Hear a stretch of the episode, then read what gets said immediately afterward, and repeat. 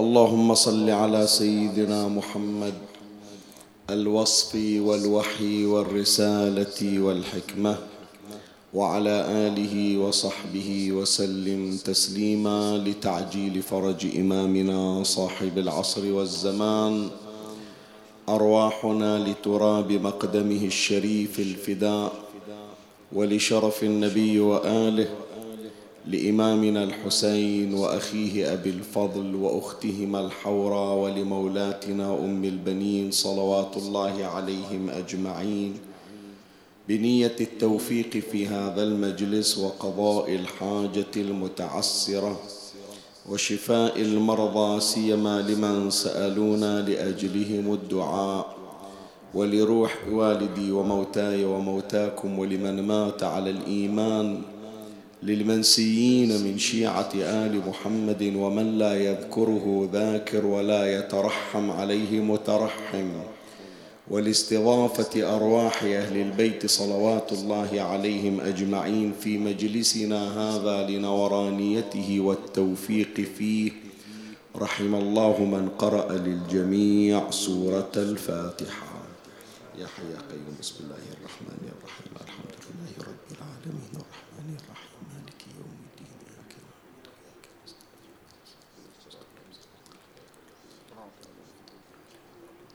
بسم الله الرحمن الرحيم اللهم عجل لوليك الفرج والنصر والعافية. وانصره نصرا عزيزا وافتح له فتحا يسيرا وهب له من لدنك سلطانا نصيرا. رب اشرح لي صدري ويسر لي أمري. واحلل عقدة من لساني يفقه قولي. يا كاشف الكرب عن وجه أخيه الحسين. اكشف كربي بجاه أخيك الحسين. نادي عليا مظهر العجائب تجده عونا لك في النوائب كل هم وغم سينجلي بولايتك يا علي يا علي يا علي يا أبا الغوث أغثني يا فارس الحجاز أدركني بلطفك الخفي ولا تهلكني يا مولاتي يا فاطمة بنت محمد أغيثيني يا سيدتي يا مفتح فتح يا مفرج فرج يا مسبب سبب يا ميسر يسر. الفتح والفرج منك يا فتاح يا عليم إياك نعبد وإياك نستعين. صلى الله عليك يا سيدي ويا مولاي يا رسول الله.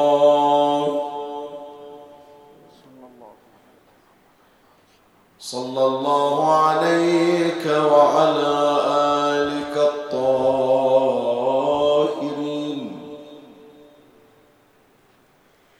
فاز من اعتصم بكم وأمنا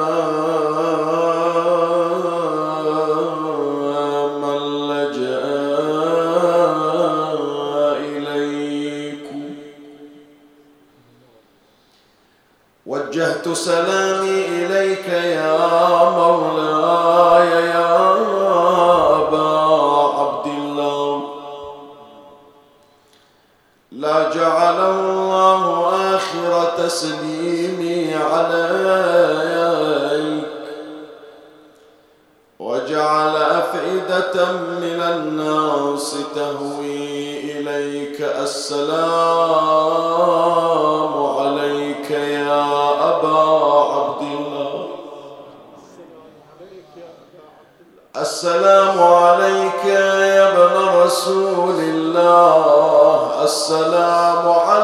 صريع الدمعة الساكبة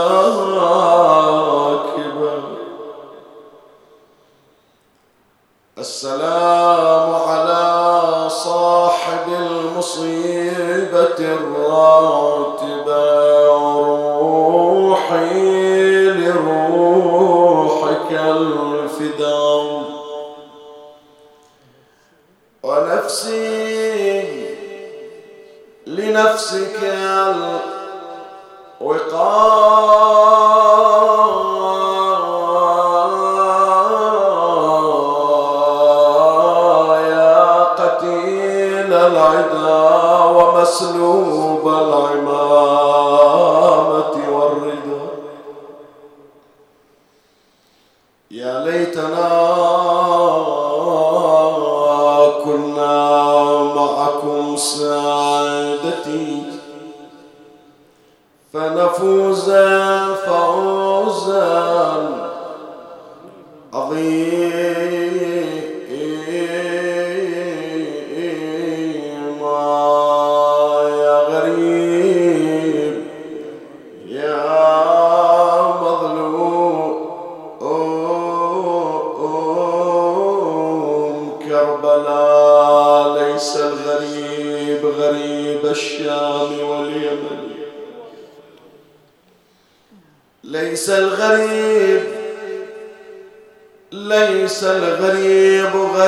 الشام واليمن. إن الغريب غريب الغسل والكفن. يا حسين يا أبا عبد الله. فغفت عيناه من بعد بكاء وحنين.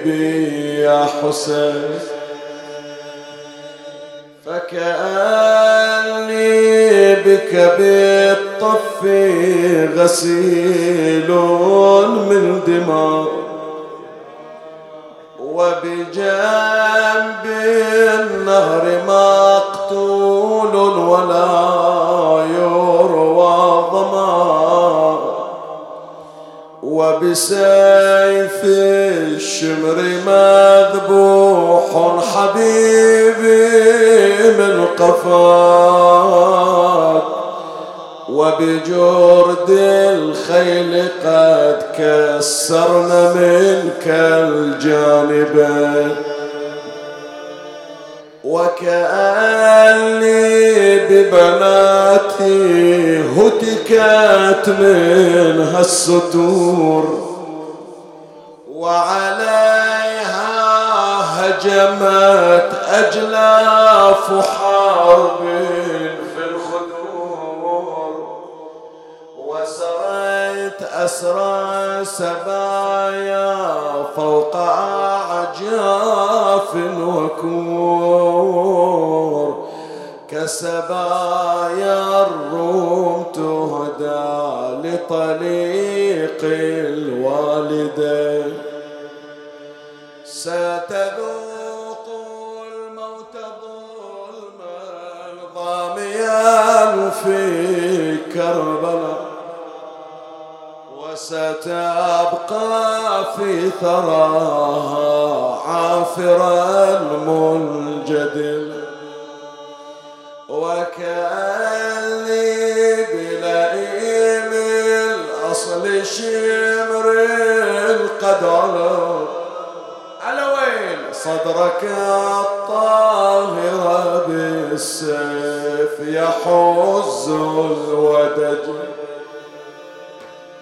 ما أفاد الوعظ والتوبيخ في الرجس الزمين. سوى وانحنى يفري وريدي ذلك النحر القوي وبرى الرأس وعلاه على رمح قوي وإمامي ما تضامي وحبيبي يا ودع قبر جدة ورجع والقلب ممرود. يمرضت الزهراء وان ونت المجهول. اتعفر على الروضة وقلبه من الحزن.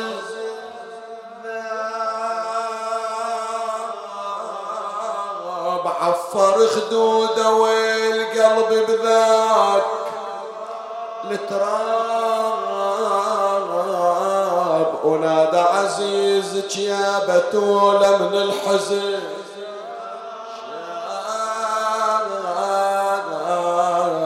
متحير بالوطن ما يحصل له قعود. تزفر يا ويلي ولصق فوق القبر يبكي وينادي في أمان الله. زهراء مكسور قلبي من الهضم والله يجبراه ورد القبر خيه وقلبه بنار موقوف عندنا عشاق للحسين وكلنا عشاق الحسين وعندنا عشاق خاصين لأبو فاضل. وعندنا من الشباب عشاق للقاسم والأكبر. وعندنا ناس قاعدين برا عشاق زينب. بس ما أدري في هالمجتمع السنة الحسن عنده عشاق لولا المظلوم محصل أحد السنوية يون عليه. ينتظرنا يوم ثامن حتى يوم ثامن الحرم. فالليلة اليوم هذا أريد عشاق الحسن بونة أهل البحرين نزف الونة إلى البقيع. تخاصر على قبر العظيم.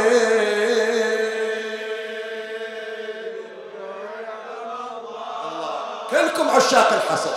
بحزان قلبه يوم صاح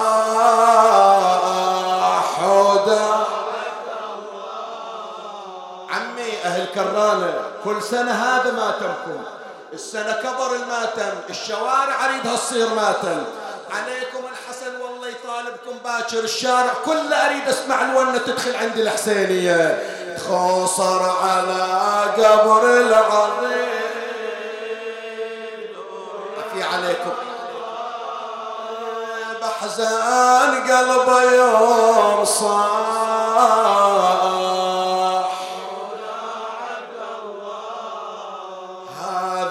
هذا يا خويا اللي علينا قدر الله. سمك وذبحي من قبيل تكوين الوجود. إنت قضيت اللي عليك من المني. وعالجت غصتها اللي لازم يا خويا أنذبح في وين؟ عندي علم من طلعتي للوطن معود آخر قبر سلم عليه. قبر مكسرة الأضلاع فاطمة. لا الزهرة والحسين شيء ثاني. هذه شغلة استثنائية. الزهرة تصبر على كل شيء. صبرت على الضلع صبرت على المسمار صبرت المحسن يتعفر ومشت عنه كل شيء صبرت عليه. وان علي صوبها وهي صابرة وان الحسن صوبها وهي صابرة. بس ونت أبو علي. شوف علي يبكي عند الجسد والزهرة في الجنازة. في الأجفاء. ما تحركت. طاح الحسن على صدرها ما تحركت. زينب تون في الحجرة ما تحركت. بس جا الحسين وحط خده على أقدام فاطمة. وصاح أمه حبيبك حسين كلميني قبل أن تخرج روحي. يما بس أريد أسمع صوتي يما إذا ما جاوبتيني الليلة علي ما يدفن جنازة وحدة يدفني وياك بالقبر.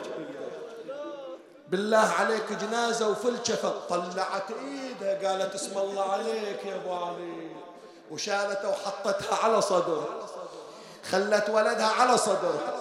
إذا هي بالأجفان وتون تريدها بالقبر ما تون على ولدها.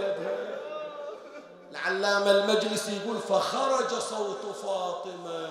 يا غريب الأم. يا مظلوم الأم. ما عندك أحد أبو علي؟ تعال عندي. اسمع شي جاوبها. أمه أمه إن كان هشمته يد العدا في كربلاء سيكسرون ضلوع ضلع واحد مكسور يمه شوف كم ضلع يكسرونه بكربلاء. انت يا أبوي علي ما شاف هالضلع المكسور أنا زينب اللي بتشوف ضلوعي إن كان ضلعك هشمته يد العدا.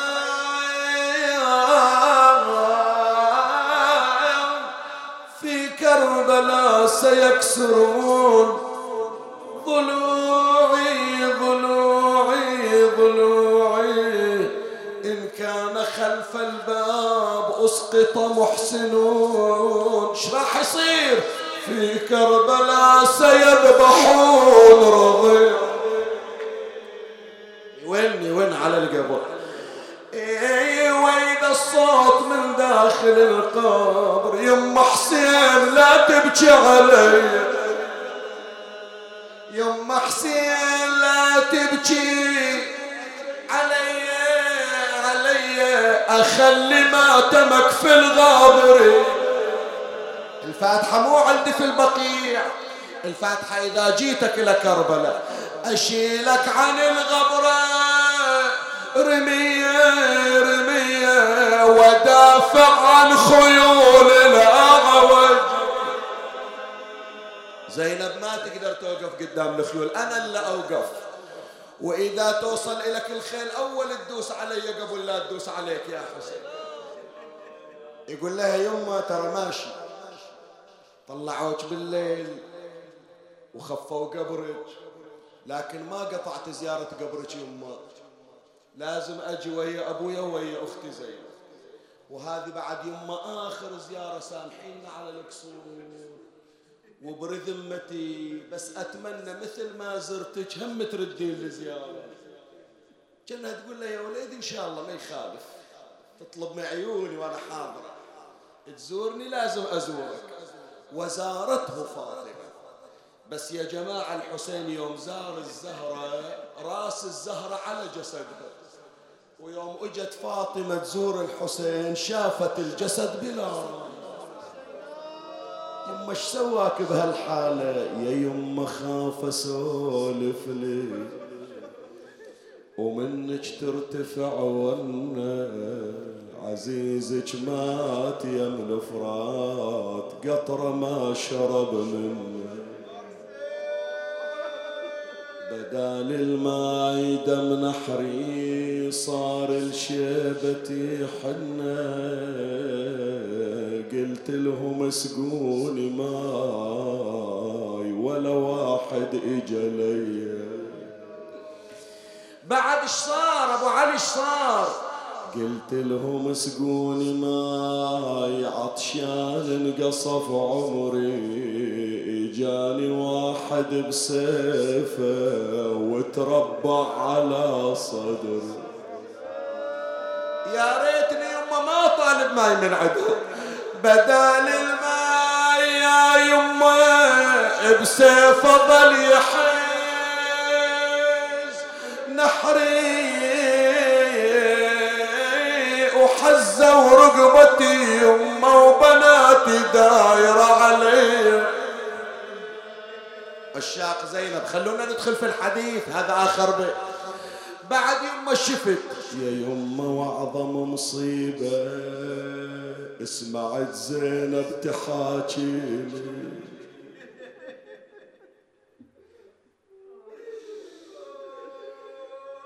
لو ذاب حن الشمر وزينب في الخيمة أهون علي لكن طلعت وخيتي صارت أعظم من السيف اللي يقطع رقبتي. يا يما وأعظم مصيبة سمعت زينب تحاكيني. يا أبو السجاد محتارة بالبر لا تخليني. رد ليها الشمر بالصوت يضربها نصب عيني. يا زهرة لو نظرتيها على التربان مرمي. صاحب التظلم يقول ضرب زينب حتى وقعت مغشا عليها. وما أفاقت وإذا برأس الحسين على رمح طويل. وأمها واقفة عند الجنازة. قامت تحكي ويا أمها من صوب ويا أخوها من صوب شو تقول للزهرة؟ يا أم حسن محسن قومي لي سريع. لا يضمك عني تراب البقيع. اشتردين زينب. خل نروح نزور عبد الله. يا حسن وحسين قومي مسرعة. خل أروح وياك صوب المشرعة نشوف أبو فاضل جفوفة.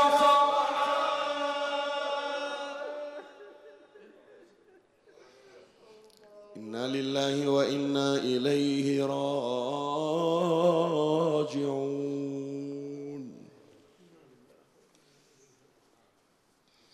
وسيعلم الذين ظلموا اي منقلب ينقلبون.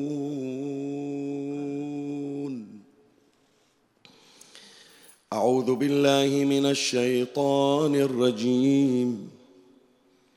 بسم الله الرحمن الرحيم.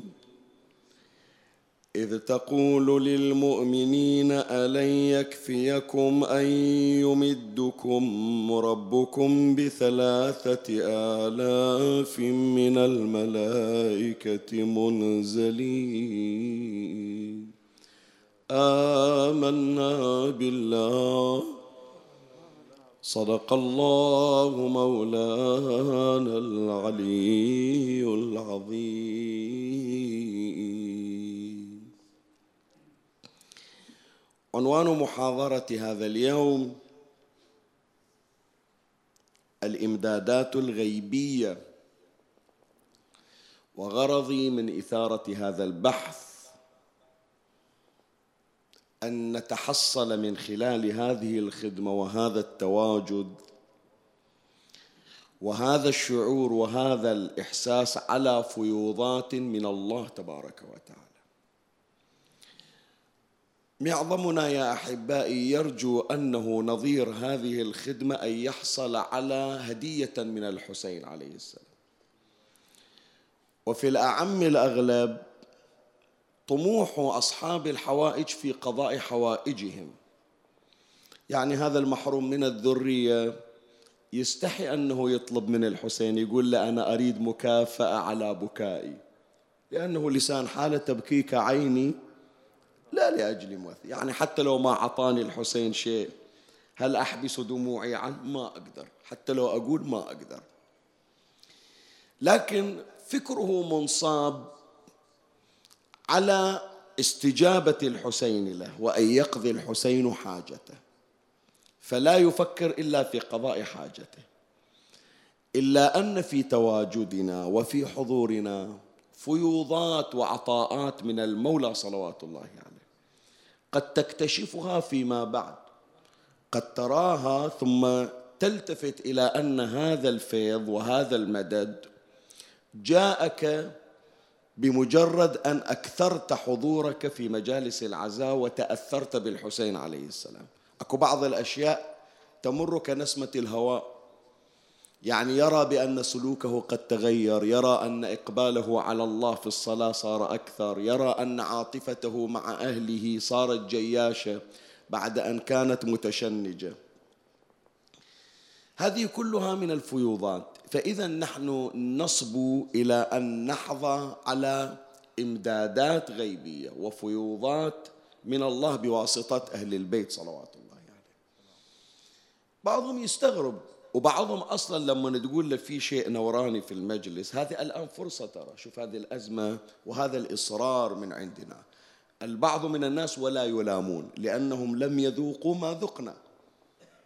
لما واحد يقول لك زين ليش تكلف على روحك وتجي الماتم ولو سمعت نفس المحاضرة عبر البث في بيتكم. مو أصلا مو أحسن إلك. الجو هناك مكيف وماخذ راحتك ويمكن أنت على السرير ويمكن تقطع, تقطع البث. وتروح وترد ترجع تكمله. وهو نفس المجلس. بس هذا اللي يمكن يشكل عليك من باب شفقة وعاطف مو من باب إنكار لا. يريد يفهم إيش عندك وهو ما يعرفه. نجيبه بكل بساطة أن هناك فيوضات تأتينا من الله بواسطة الحسين عليه السلام. هذه الفيوضات تغير مجرى حياتنا وانظروا إلى شفاء المرضى منا. وانظروا إلى زوال الأمراض المتعسرة منا. وانظروا إلى سعة الرزق وكرم الحسين في أيام عاشوراء وفي غيره. وانظروا إلى الزخم الذي يحدث في زيارة الحسين ومجالس العزاء. بالله عليك هذا اللي تشوفه أنت في العم الأغلب شنو؟ هذا لوجود جاذبية حسينية ومغناطيسية للمولى صلوات الله عليه.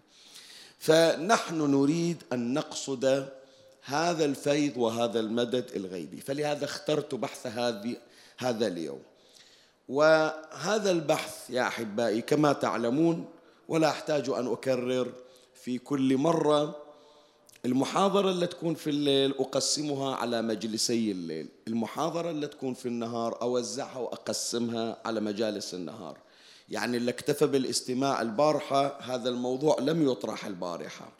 وكذلك أيضا اللي استمع في المجلس السابق في قرية الدير قبل ثلاث ساعات مضيتا ترى الموضوع مجتزأ لأني أوزع المحاضرة على المجلسين.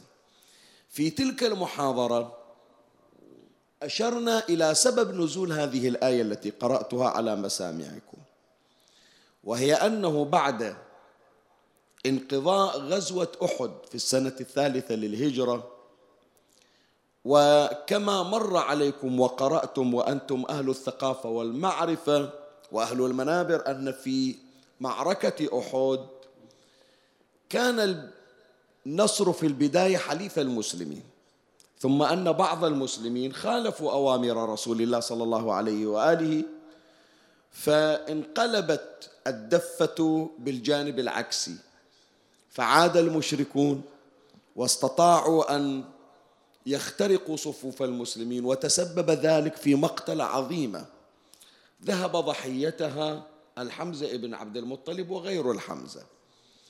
ثم شجت جبهة رسول الله صلى الله عليه وآله وكسرت رباعيته.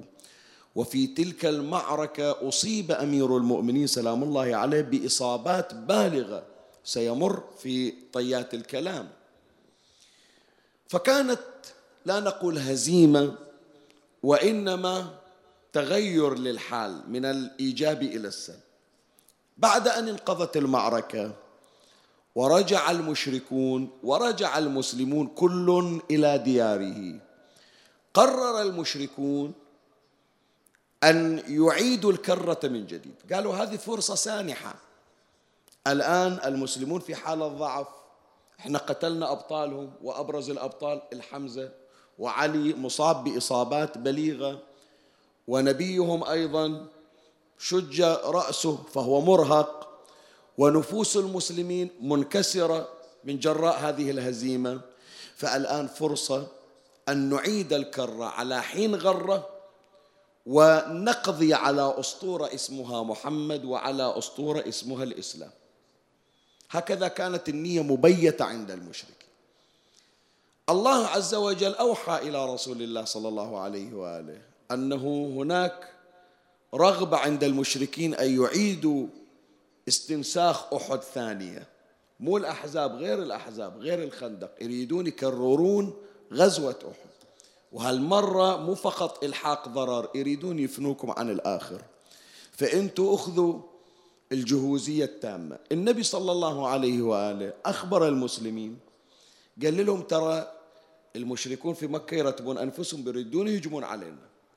فهناك أمر بالعود للاستعداد من جديد. والأمر هذا حتى للمصابين بما فيهم أمير المؤمنين سلام الله عليه. أمير المؤمنين الإصابات اللي أصابته جدا خطيرة إن شاء الله. هذا راح نبحث تابعه في بقية المحاضرات خصوصا في التاسع من المحرم في أوجه الشبه بين علي الأكبر وجده أمير المؤمنين سلام الله عليه يعني. أمير المؤمنين في غزوة أحد أصيب على أقل التقادير بستين ضربة كل ضربة كفيلة بقتل علي بن أبي طالب والضربة متصلة بالضربة بحيث أن النبي صلى الله عليه وآله أرسل اثنتين من النساء اللاتي يداوين الجرحى واحدة منهن أو منهما اسمها أم سعد. هذه تداوي الجرحى فالنبي رسلها قال لها روحي شوفي علي يحتاج إلى إسعافات أولية. فراحت واستعانت بامرأة. سرعان ما عادت إلى النبي صلى الله عليه وآله. النبي سألها ها داويتي علي جا دا عالجتي؟ قالت لا يا رسول الله. ليش؟ قالت يا رسول الله كلما شددت جرحا انفتق الجرح الآخر. يعني ما يتعالج وكل جرح قاتل فماكو فائدة من العلاج. فقام النبي صلى الله عليه وآله وجاء إلى أمير المؤمنين عليه السلام. هكذا وصفوه قالوا كله قرحة واحدة. يعني مثل شلون إحنا نقول شفت الغرز مالت الجرح؟ هي الغرز كلها تثوب بخياط يسمونه خياط واحد. هذه الضربة ورا الضربة ورا الضربة فصاير عليه كل جرح واحد. لا يتعالج ولا يعيش من بعد هذه الجراحات. هذا اللي أقول لك من أوجه الشبه بين علي بن أبي طالب وبين حفيده علي الأكبر. علي الأكبر مقطع بالسيوف شنو؟ إربا إربا نفس الشيء ترى لأمير المؤمنين. لكن أمير المؤمنين حصل معجزة علي الأكبر ما حصل معجزة. فجاء النبي صلى الله عليه وآله وقال إن رجلا أصيب بمثل ما أصبت به. عبارة النبي صلى الله عليه وآله مفادها لأبلى في الله بلاء حسنا ومد النبي يده من رأس علي إلى رجليه فكلما مرت يد رسول الله التصق الجرح وعاد كأن ليس في علي خدش واحد.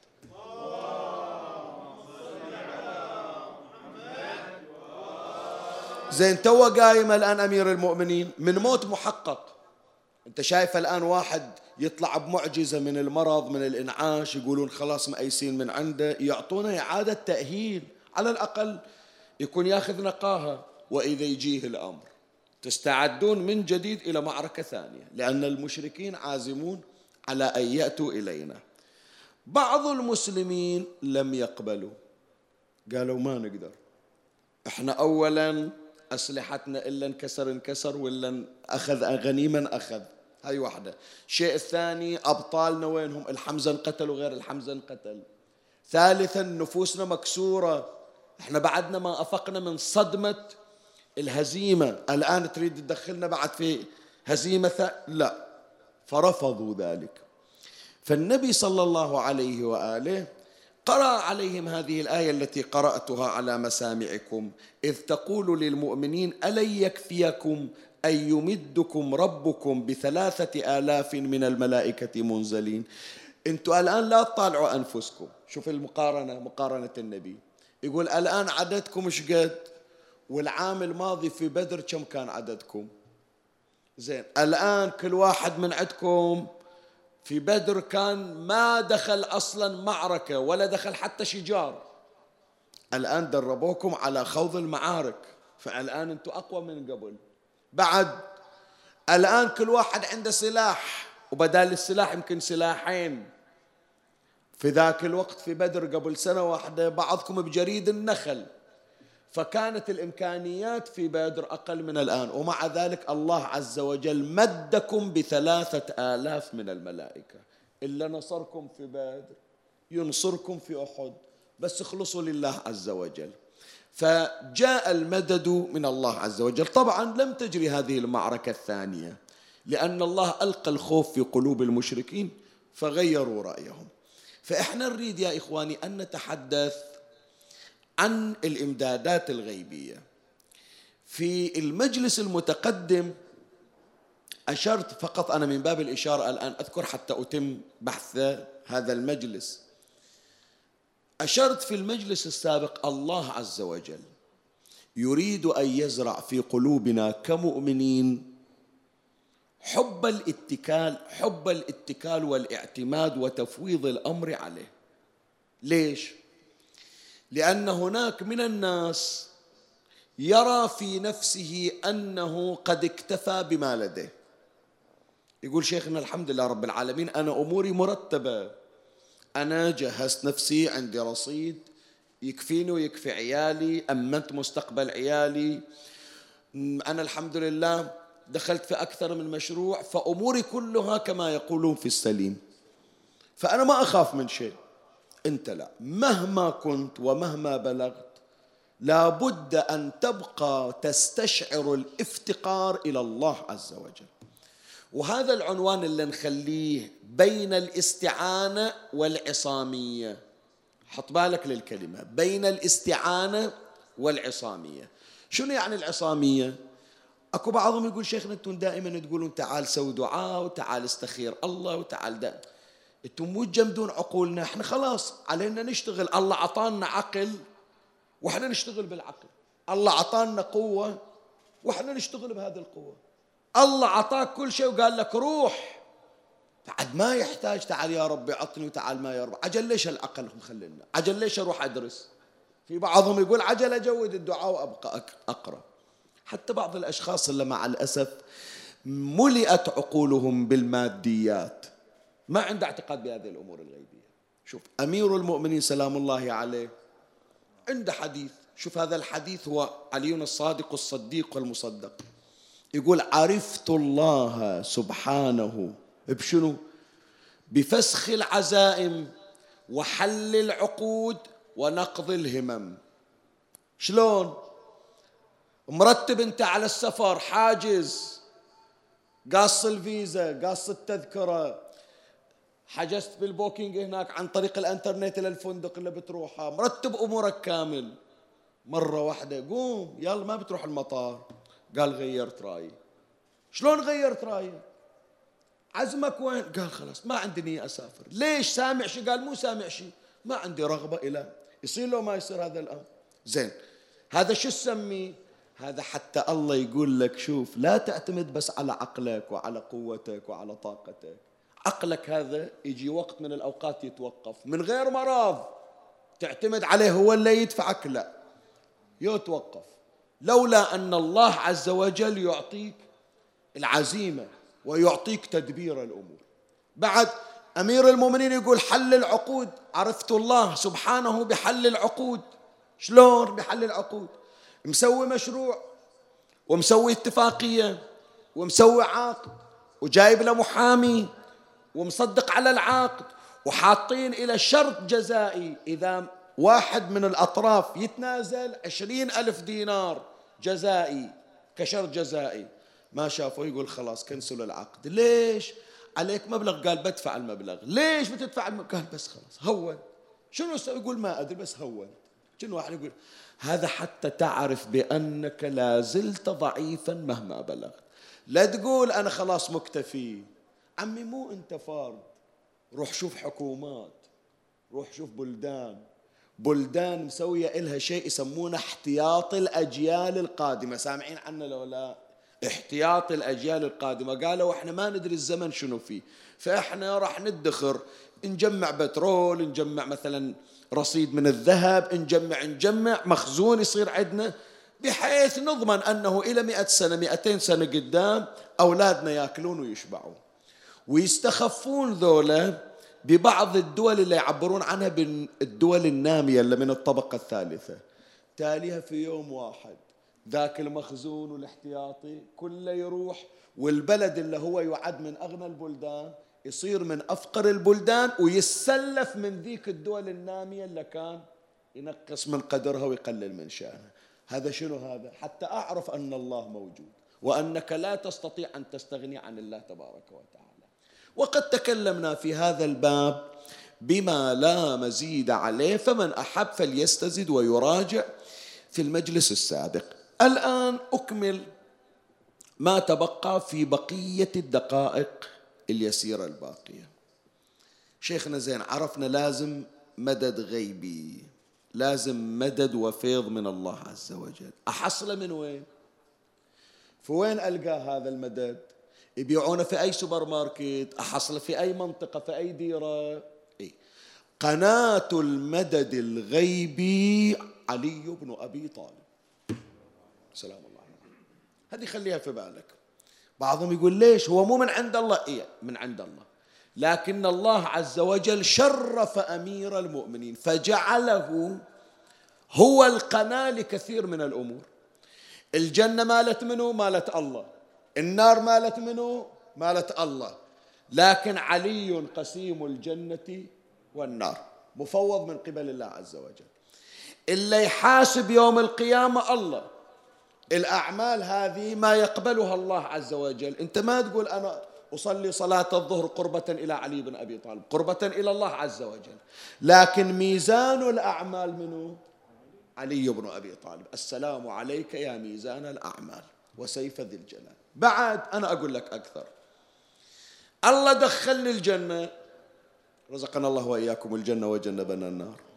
دخلني الجنة المفروض أنا منعم. إلا أريد غير الشكل فيها ما تلذ الأعين.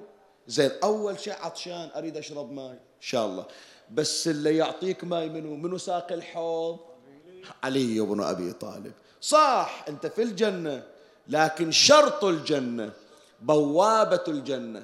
الاستعانة بالمدد الإلهي يكون عن طريق أمير المؤمنين سلام الله عليه. هل يمنعني وهو الساقي أن أشرب من ماء الكوثر؟ أو يطردني عن مائدة وضعت للقانع والمعتر؟ سودت صحيفة أعمالي ووكلت الأمر إلى حيدر. يا أبا الغوث يا علي. هذا اللي يستنكر هذا الأمر. شوف حتى الملائكة اللي نزلت على المسلمين في بدر واللي النبي صلى الله عليه وآله يشير إلى أن الله قد مد المسلمين بالملائكة ثلاثة آلاف منزلين الملائكة اللي إجت إلى المسلمين ونصرتهم إجت عن طريق من؟ عن طريق علي بن أبي طالب لأنه في الروايات في ليلة بدر لما عطش المسلمون فمضى أمير المؤمنين سلام الله عليه إلى بئر يقال, يقال له بئر ذات علم. وأخذ الماء وحمله على ظهره ليسقي المؤمنين فعلي هو الساقي من يوم بدر. النبي ينتظر المسلمون ينتظرون علي وعلي تأخر وكانت الليلة ليلة باردة شتوية. الآن يجي عقب شوي يجي الآن يجي عقب شوي يجي اجى في آخر الليل. فالنبي صلى الله عليه وآله لما رأى أمير المؤمنين قال يا علي ما الذي أخرك؟ قال يا رسول الله أنا حملت الماء على ظهري وجاينك لكن جاءتني ريح باردة عاصفة. ما تمكنت أن أمشي دون أن جلست على الأرض إلى أن اجتازتني. قال زين. قال مشيت إجت ريح ثانية. إجيت ما أمشي بعدها جتني ريح ثالثة باردة فأجلستني على الأرض. هذا الذي أخرني يا رسول الله. فلما سمع رسول الله صلى الله عليه وآله تبسم قال يا علي أما الريح الأولى فهو جبرائيل في ألف من الملائكة هبط من السماء ليسلم عليك. والريح الثالثة ميكائيل في ألف من الملائكة. والريح الثالثة سرافيل في ألف من الملائكة. الملائكة اللي نزلوا ليلة بدر حتى ينصرون المسلمين وانتصروا المسلمين ترى جايين عن طريق من؟ عن طريق علي بن أبي طالب. فعلي النافذة الرسمية والقناة الرسمية للمدد الإلهي. هذا اللي سيد إسماعيل الحميري يقول أقسم بالله وآلائه والمرء عما قال مسؤول أن علي بن أبي طالب على التقى والبر مجبول وأنه ذاك الإمام الذي له على الأمة تفضيل كان إذا الحرب مرتها القنا وأحجمت عنها البهاليل يمشي إلى قرن وفي كفه أبيض ماضي الحد مصقول مشي العفرنا يعني مثل الأسد بين أشباله أبرزه للقنص الغيل. ذاك الذي سلم في ليلة عليه جبريل عليه ميكال وجبريل. جبريل في ألف وميكال في ألف ويتلوهم سرافيل ليلة بدر مددا أنزلوا كأنهم طير أبابيل. صلوا على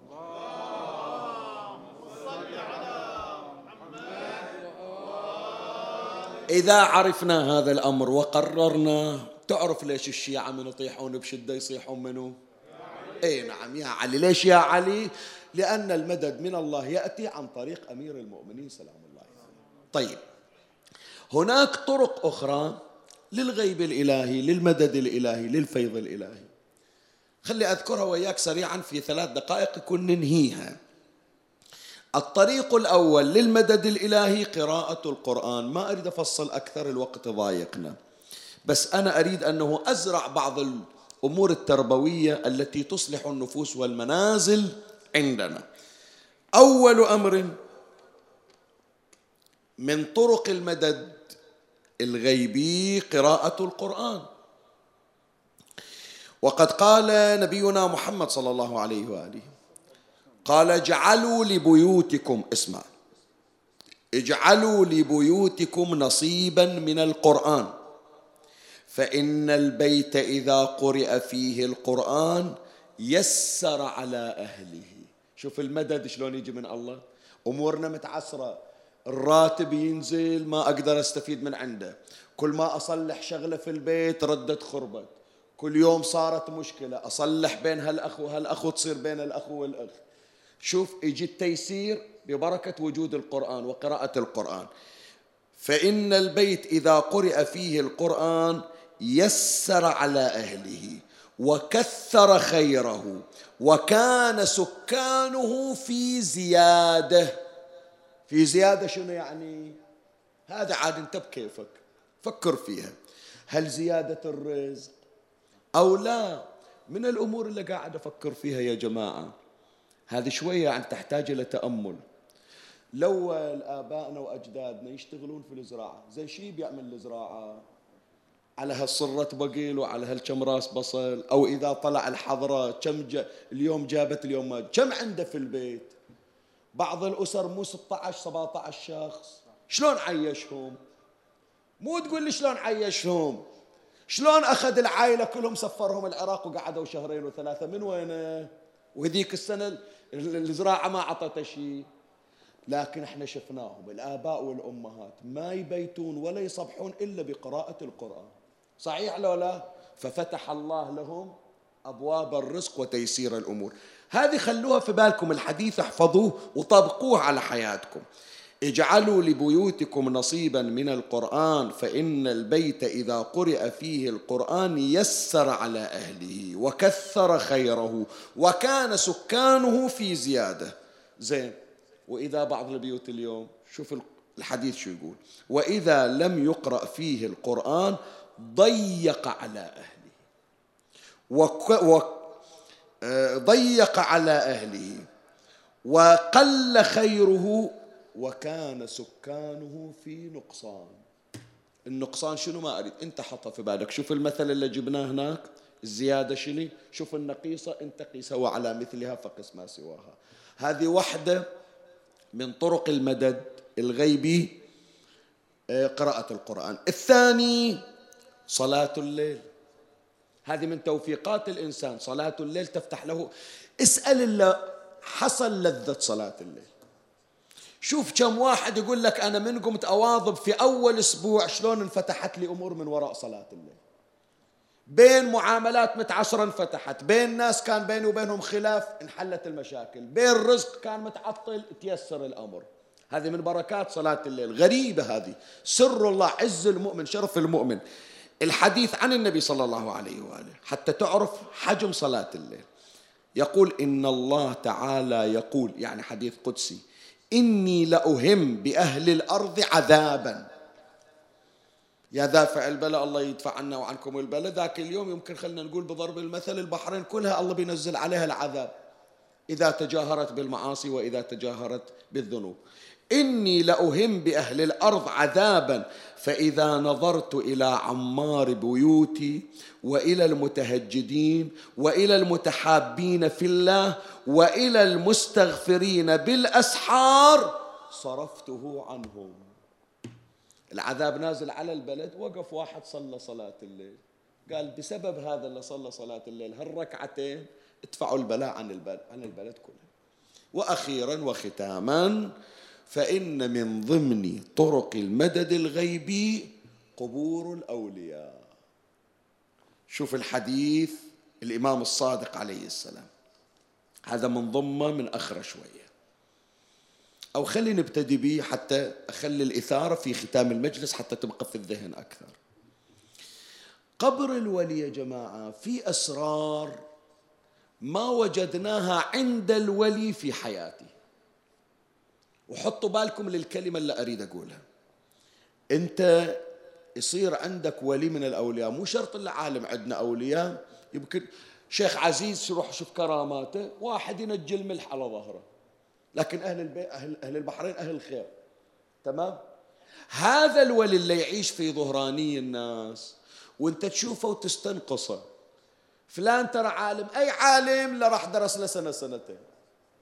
فلان مثلا خطيب أي خطيب هاكم ولا فلان أحسن من عنده وهو يمكن عنده شيء بينه وبين الله عز وجل لكن ما ظهر في حياته ليش؟ لأن الأولياء دائما يريدون أن يعيشوا مخفيين ليش يريدون يعيشوا مخفيين؟ واحدة منها حتى لا يفتتن الناس بهم الثاني منها حتى هو لا يصاب بالغرور فيحرم من مقام الولاية. الثالث منها يريد يقول جزائي كله في الآخرة لأن البخ... مال الآخرة باقي. ما أريد جزاء الآخرة ينقص. يقولون يقولون لي أعطيناك في الدنيا هاك الناس تقدرك وتحبك. فدائما الأولياء مخفيين إلا النوادر لقضاء حوائج الناس. هذا الولي إذا مات وحطوه في القبر الله يعوضه أن يخلي قبره محل استجابة الدعاء وقضاء الحوائج. أنا مثل ما يقولون ما ما أبيع خبزي على خباز ومو أنا ناقل تمر إلى هجر أنتون أهل معرفة وأهل دراية. هذا الخط عندكم شارع النخيل. كم قبر العالم موجود عندكم؟ بد من الحلاء وصل للدراز. كم قبر موجود؟ كم واحد من العلماء موجودين؟ مجرب. إذا هذا عنده ألم في ضرسه قال روح روح صل ركعتين أو اقرأ الفاتحة إذا فلان قال انظر لفلان. ما يحتاج أذكر لك أساميهم هذا يحتاج إلى تفصيل. بس أنت مر واسأل فضلا عن قبور أخرى لأولياء آخرين. تدري ليش هذول الأولياء حصلوا أن قبورهم محل استجابة الدعاء وقضاء الحوائج؟ أنا أقول لك. لأن الأولياء يا إخواني في عالم البرزخ يتزاورون. الأولياء تزورهم حتى الأنبياء وحتى الأئمة. هذا الزاير يجي الإمام يزوره. وعدنا بأن الحسين يأتي لزيارة محبه في قبره. من زارني زرته ولو كان في النار أخرجته زين. أنت يعني هذا الحكي إلى أخواتنا وإلى بناتنا يعرفون هالكلام أكثر. إذا واحدة من النساء ولدت جابت وراحوا بيتشكرون لها السلامة ويباركون لها يروحون بإيد خلية. زين. أنت بتصير أكرم من النبي. النبي بيجي يزور واحد بإيد خلية. فهدية النبي إلى الولي في قبره شنو؟ يحمل وياه قضاء حاجة زوار قبر الولي. فأنت من تحصل حاجة من عند شيخ عزيز ومن عند شيخ حسين العلامة ومن عند سيد هاشم التوبلاني ومن قبور الأولياء اللي موجودة وجاركم شيخ راشد اللي موجود هناك في المزرعة. هذول اللي تحصلها إما أنها كمكافأة له أو أنه لا. زاره النبي أو زاره أهل البيت فكافأوه بأن جعلوا حوائج زوار قبره مقضية. صار معلوم عمي؟ هذا ختام المطلب ونقطة آخر السطر. فإذا علمنا بأن قبور الأولياء موضع قضاء الحوائج. هذا الحديث خلي نختم به حتى تعرف أن قبور السادة الأطهار إيش قد تحصل؟ إذا واحد من الأولياء تحصل من عنده حوائج. فكيف إذا كان قبر الحسين؟ شو تقول؟ فلهذا الإمام الصادق عليه السلام يقول من أحب أن يصافحه مئة ألف مئة ألف نبي وعشرون ألف نبي فليزر قبر الحسين عليه السلام في النصف من شعبان. فإن أرواح النبيين تستأذن الله في زيارته فيؤذن لهم. 124 ألف نبي تحصل 124 ألف حاجة. حاجة تقضى من نوح حاجة تقضى من إبراهيم. جاي يسلم على الحسين وشايل هدية إلى زوار الحسين. هذا شلون الحسين إذا عرفت شلون؟ فإذا علمت مقام قبر الحسين فما تقول بمقام قبر رسول الله؟ وهو سيد الكائنات وهو رحمة العالمين. تحصل حوائج هناك لو لا؟ لهذا مولانا الحسين عليه السلام لما ضاقت عليه الدنيا وين راح؟ أحسنت اليوم ثاني محرم. جاي ويا اخوانه طالعين من مجلس الوليد. وما فتح أبو علي الباب ولا زينب متخوصرة على الباب سهرانة ذيك الليلة. زينب نص الليل شو مسهر النج؟ الآن أنت في المحراب تصلين. كانها تقول له أبو علي إلا اختلى البيت من إخوانها وين تغمض عيونها؟ أولادي طلعوا إخواني طلعوا النجوم طلعوا والشمس غايبة راحت عني. وهو أنت يا أبا عبد الله. قال لها زينب الليلة لا تخافي. الليلة لا تخافي. هذا تفضلي 18 ولد جبتهم إلش لكن بتمر عليش ليلة ثانية زينب لا تطالبين بهم. بتشوفينهم جنايز. الليلة أرجعهم لكن ليلة 11 منو يرجعهم؟ ذيك الليلة عاد قاعدة وصيح بقيت محيرة. واصفق باليدين ولا عباس ظل عندي. خذيهم زينب. هذه إخوانك. قعدي وياهم. أبو فاضل الليلة لا تنامون. الليلة أريدكم تقعدون داير مدار زينب تأخذون بخاطرها. لاحقه على المصايب لاحقه ترى ابتدأ الآن مسلسل المصائب على أم المصائب قالت أبو علي هذا القمر قمر العشيرة وهذه النجوم. قال أبي عبد المطلب لكن أنا ما إلي شغل بالقمر والنجوم إلي شغل بالشمس وهو أنت يا أبا عبد الله. الكون كله يفنى وانت تظل يا حسين. قال يا زينب الليل أنا مو وياكم. وين بتروح؟ قال الليلة أروح أبيت في المقابر. الليلة أروح إلى قبر جدي. والليلة أروح إلى قبر أمي. والليلة أروح إلى ذاك صاحب القبر اللي بتمر عليه أيام حتى شمعة ما حطوا عليه. أنا البارحة قايلينها واليوم هم أقولها. صاير بخاطرهم شيعة الحسين. قالوا حسافة نشغل التلفزيون على القناة ومتى صار حرم الحسين في محرم ما عنده زوار. عمي ما عنده زوار لكن روح شوف الليتات على قبة الحسين والمناير. وإذا أنت من البحرين ما طلعت أكو هناك الحسين عند الضريح خدام واقفين. عند المنحار خدام واقفين. في الصحن خدام واقفين. في الكيشوان خدام واقفين. حتى في دورات المياه عند الحسين خدام وكل يوم يسلمون على الحسين. شايفين نداء العقيدة لو لا؟ كل يوم ما يدخلون إلا أول يسلمون على الحسين سلام جماعي. والليتات عمي كلها حمراء. من الحين شغالة إلى آخر العشرة. بس إلا في البقيع عمي حتى شمعة ما حطوا ولا واحد واقف هناك يسلم عليه. بس هذه هذه بقيعنا. نذكرهم هذه الأيام. يقول الحسين أنا رايح إلهم أودعهم. وأسلم عليهم قبل لا أمشي. وأنتوا تجهزوا تجهزوا تجهزوا على ما أجيكم حتى نمشي الليلة. سكينة بنت الحسين تقول خرجنا في ليلة مظلمة ذات رعد وبارق وليس على وجه الأرض أهل بيت أخوف منا أهل البيت. عندهم وحدة مريضة. ما قروا عليها عمي لا البارحة ولا اليوم. الليلة بنقرأ عليها هالمجلس هذا. نريد نحكي على العليلة. وهبني يا الله يشهد. أريد أقراها بنية ذول المرضى الموجودين في المستشفيات اللي وصونا ندعو لهم. أخصهم كلهم. كل من سألني الدعاء وكل من حاول يتواصل وياي وما تمكن أنا أضمره حتى ولو ما أعرف اسمه. من صارت عمي تعرف شايف العائلة إذا عندهم نية سفر؟ هذا يعدل الجنطة وذاك يتجهز. البيت كله يصير في شغل. وإجا أبو فاضل قال يلا علي طلعوا النسوان خلوهم يتجهزون أنا رايح أجيب النياق وأركب المحامل. على ما تجهز النياق وأحط الهوادج يكون أنتم جهزتون النسوان حتى نطلع أخويا الليلة مستعجل. قال إن شاء الله عمي بالشوفر. واشتغل علي الأكبر ويا القاسم ويا الشباب يجهزون كل واحد وعنده امرأة في كفالته. بنية صغيرة كل ما تريد تقوم طاحت. لا هي قادرة تطلع ولا قادرة تروح تسلم عليهم وهم مشغولين عنها. سمعت صوت أخوها عبد الله الرضيع. أثار الرباب تجهز أغراض السفر والرضيع في المهد. قعد الطفل في المهد وما إجت إلى أم الرباب. فهي مولاة العلي هذا الخيال يعني حتى نقرب المصيبة وحتى نعيش أجواء الحزن. قالت هم مشغولين بالسفر خلي أروح أخذ أخوي أحطه بحضني. وإذا إجوا بياخذوني يمكن أكسر خاطرهم وياخذوني وياه فراحت إلى حجرة الحسين وأخذت أخاها عبد الله الرضيع.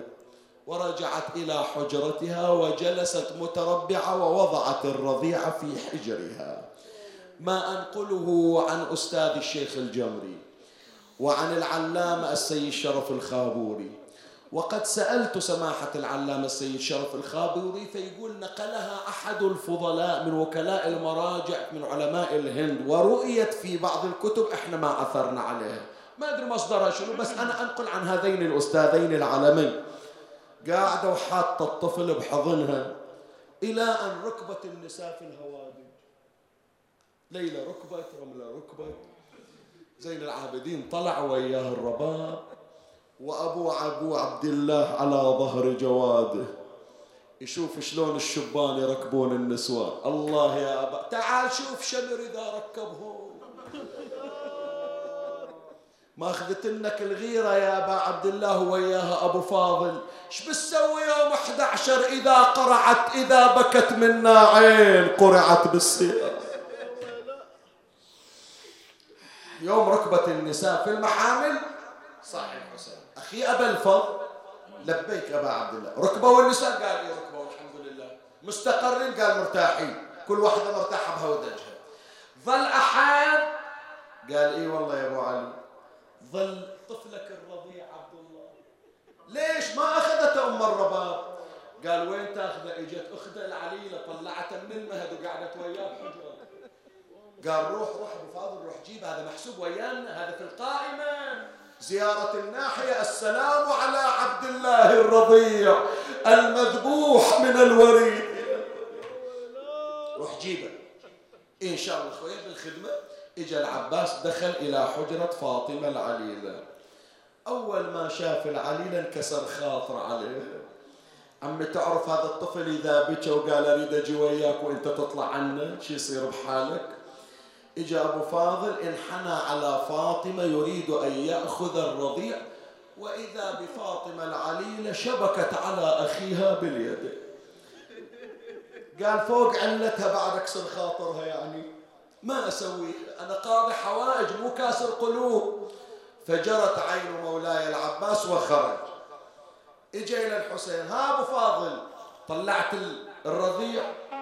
قال سامحني يا أبا عبد الله. بنتك فاطمة ماخذة أخوها وقاعدة وياه. ويوم جيت أريد اخذه شبكت عليه ما قدرت. كسرت خاطر قال بيخالف أبو فاضل أخلي أخوها. أخوها علي الأكبر تدلل عليه. يعرف يتصرف ويا أخته. بني علي روح إلى أختك فاطمة. خذ عبد الله الرضيع وجيبه حتى نمشي. إن شاء الله أبويا اجى علي الأكبر. هي من شافت علي الأكبر دخل قبل لا يوصل ضمته إلى صدرها هو بعد ما قال بعد إيش نسوي وياها اديها يعني. كل ما حاول يجره هي تجر إلى صدرها فقالت يا أخي بحقي عليك دعه عندي ولا تحرق قلبي بفراقه دمعت عين علي الأكبر طلع من الحجرة. ها علي شلت الرضيع؟ قال له أبويا حول حول حول من على ما لها إلا أنت يا أبو علي. لا عمها يقدر ولا أخوها يقدر. أنت تعرف تتصرف ويا بنتك. فنزل حسين من على ظهر جواده وجاء يمشي بأبي وأمي. بعد شوف البنت المؤدبة اللي تحب أبوها.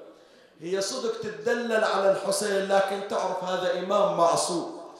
من شافت الحسين داخل عليه نور فاطمة؟ شالت إيدها على قالت تعالوا خذوه تعالوا. تعالوا خذوه مالي حاجة فيش أسوي لكم بعد اجى الحسين عليه السلام هم بأن يأخذ عبد الله الرضيع. من نقل الحادثة يقول بمجرد أن انحنى الحسين. صار الرضيع يتمطى في قماطه وأخرج يديه من القماط واعتنق رقبة فاطمة. كان يقول يا أبوي أنا اللي ما أريد أخلي أختي مو أختي اللي تخليني. فلما نظر الحسين إلى هذا المنظر انحنى على عبد الله الرضيع. أسره بكلمات في أذنه. من سمع الرضيع شي يقول لأبوه؟ إيد عن كان يقول بو ياخذني وياك جاي وياكم. هم الحسين بالخروج وإذا بيدين صغيرتين تعلقت بثيابه. من هي فاطمة؟ ها أبويا إيش عندك؟ قالت أبويا لا تطلع. أول تقول ليش قلت لأخويا وقام وياك؟ عمي أبو فاضل إجا ما رضى يخليني. أخويا علي الأكبر إجا ما رضى يخليني. أنت يا أبو علي يوم اللي ما رضى يروح. بس من حكيت وياه خلاني وقام وياك ليش؟ إيش قايل قال بني فاطمة قلت له لا يستقيم الدين حتى يأتيك السهم وأنت على صدري. فيذبحك من الوريد إلى الوريد. قوم ويا قوم قوم نشيد الدين. جاي ذاك اليوم اللي آخذ دمك وأرميه إلى السماء فلا تنزل منه قطرة واحدة. وأخذه حسين ودفعه إلى الرباب وصعد الحسين وأمر الحسين بتحريك الضعينة هكذا يذكر الشيخ المازندراني فصاح أهل المدينة الوداع الفراق وهم يتحركون نص الليل هذا الكلام. وإذا صوت يكسر الخاطر قفوا للعليل.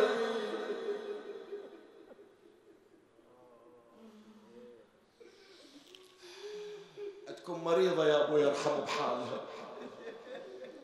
قفوا للعليلة قفوا للمريضة قفوا للضايع كان يقول للعباس أبو فاضل هي من هلة وين؟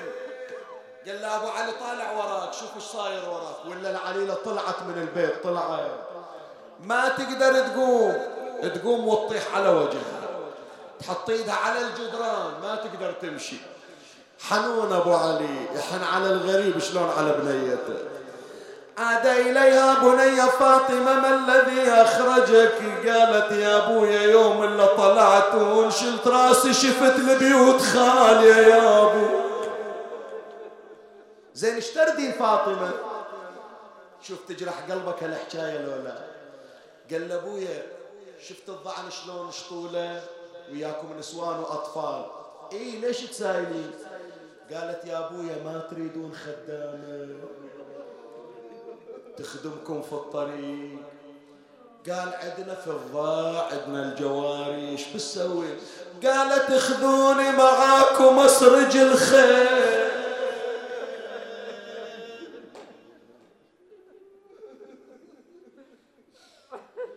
أول مرة أقولها سامحني يا أبو علي خاف تزعلي.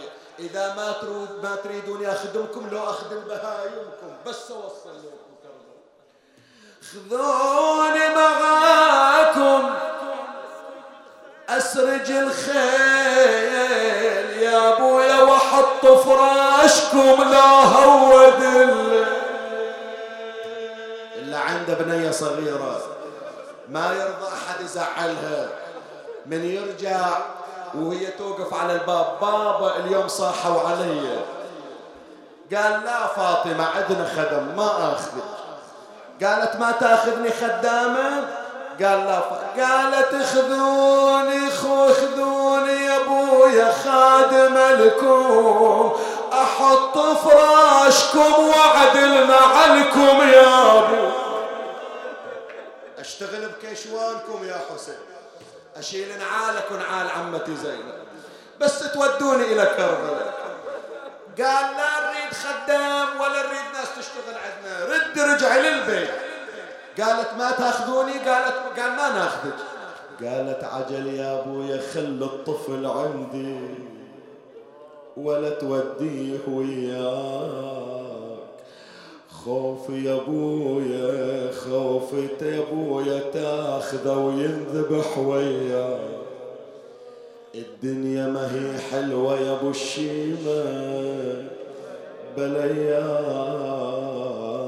خذني يا أبويا ولا تخليني غريبة.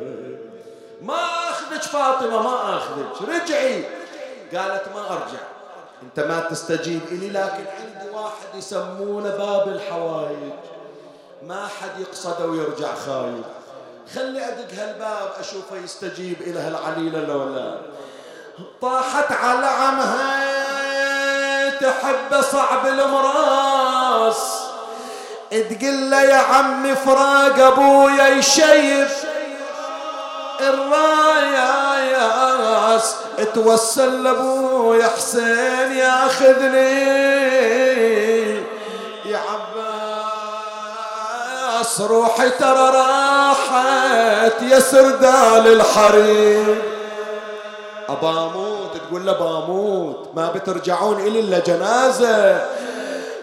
قال له يا خويا هل بكى والنوح فتني.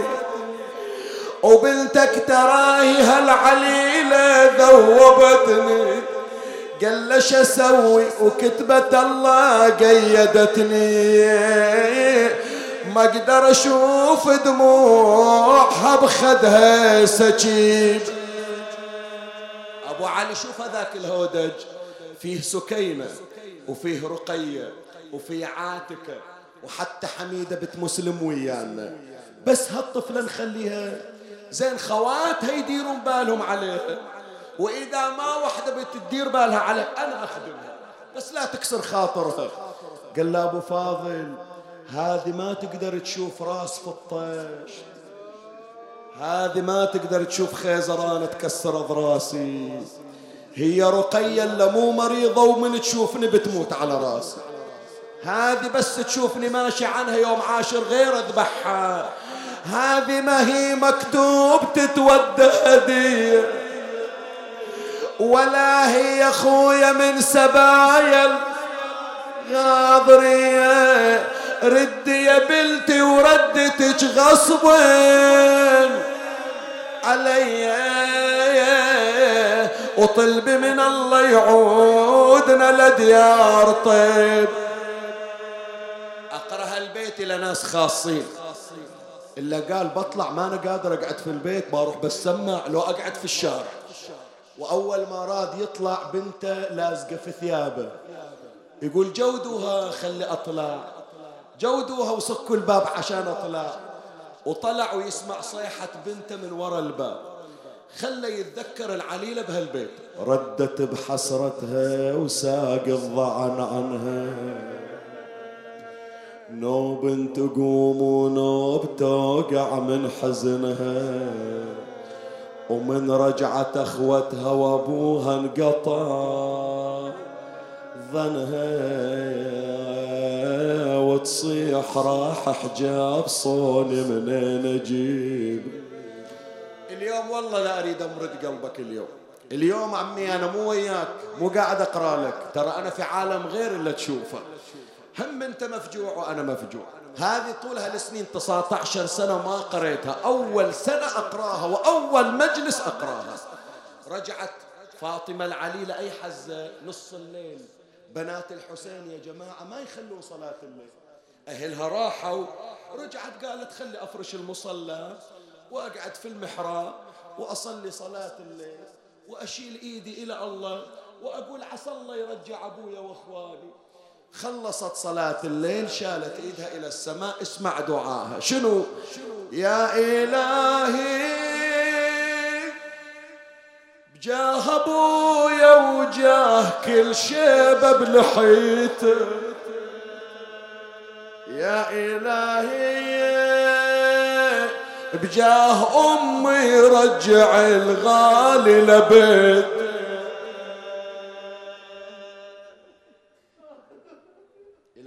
غيابكم إلى غيابكم. إلى غيابكم. البيت اللي جاي بعد يأذي أكثر تراها.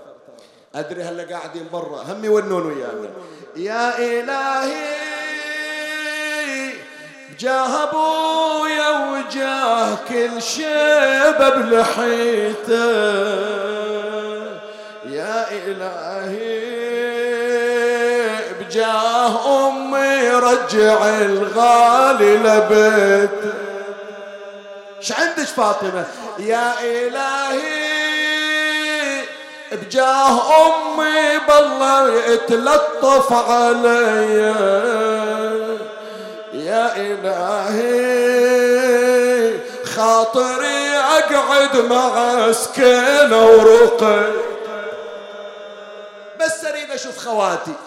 وظلت فاطمة العليلة تنتظر تقول يمكن حن قلبهم علي ورجعوا.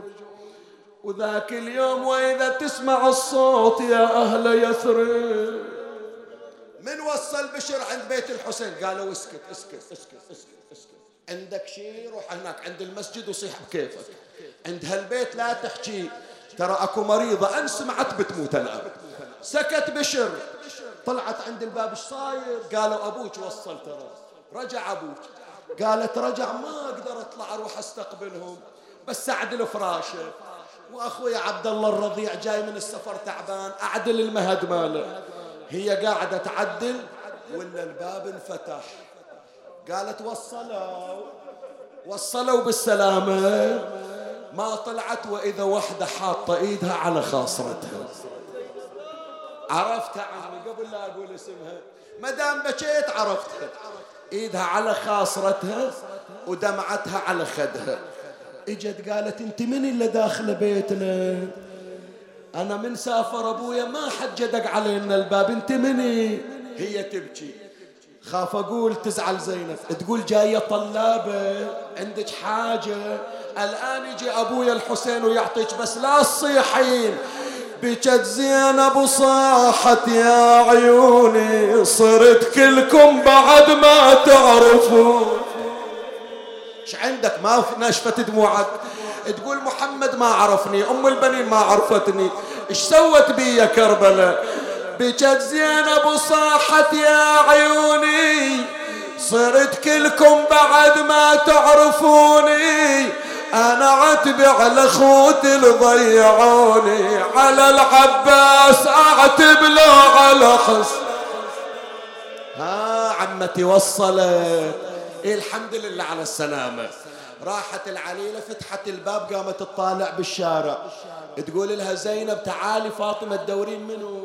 ترى أبوك انذبح أبو فاضل العمود على رأسه.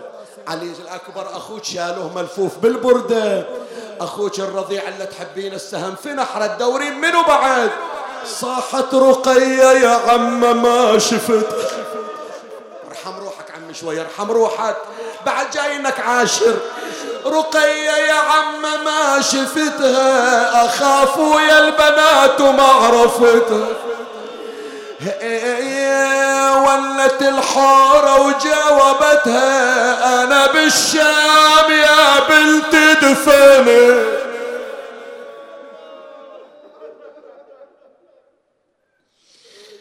ألا لا تزين الدار إلا بأهلها على الدار من بعد الحسين. سلام. اللهم صل على محمد وآل محمد. أمن يجيب المضطر إذا دعاه ويكشف السوء. أمن يجيب المضطر إذا دعاه ويكشف السوء. أمن يجيب المضطر إذا دعاه ويكشف السوء. إلهي بعليلة الحسين فاطمة بنت الحسين اشف مرضانا وأمراضنا فرج همومنا فك فك قيد كل يسير رد كل غريب ارحم كل من ذي يحتاج إلى رحمتك. اللهم افتقرنا إلى رحمتك وأنت أرحم الراحمين. فامن علينا برحمة لا نحتاج بعدها إلى رحمة من سواك. اللهم وارزق المحرومين من الذرية الذرية الصالحة. أصلح لنا في أولادنا وبناتنا ألف بين الأزواج وزوجاتهم. ارزقنا الدمعة على الحسين ولا تفرق بيننا وبين شعائر الحسين. اللهم ترحم على أموات وأموات الباذلين والسامعين والحاضرين وشيعة أمير المؤمنين وخدام الحسين. أوصل لهم ثواب هذا المجلس وبلغهم ثواب الفاتحة مع الصلوات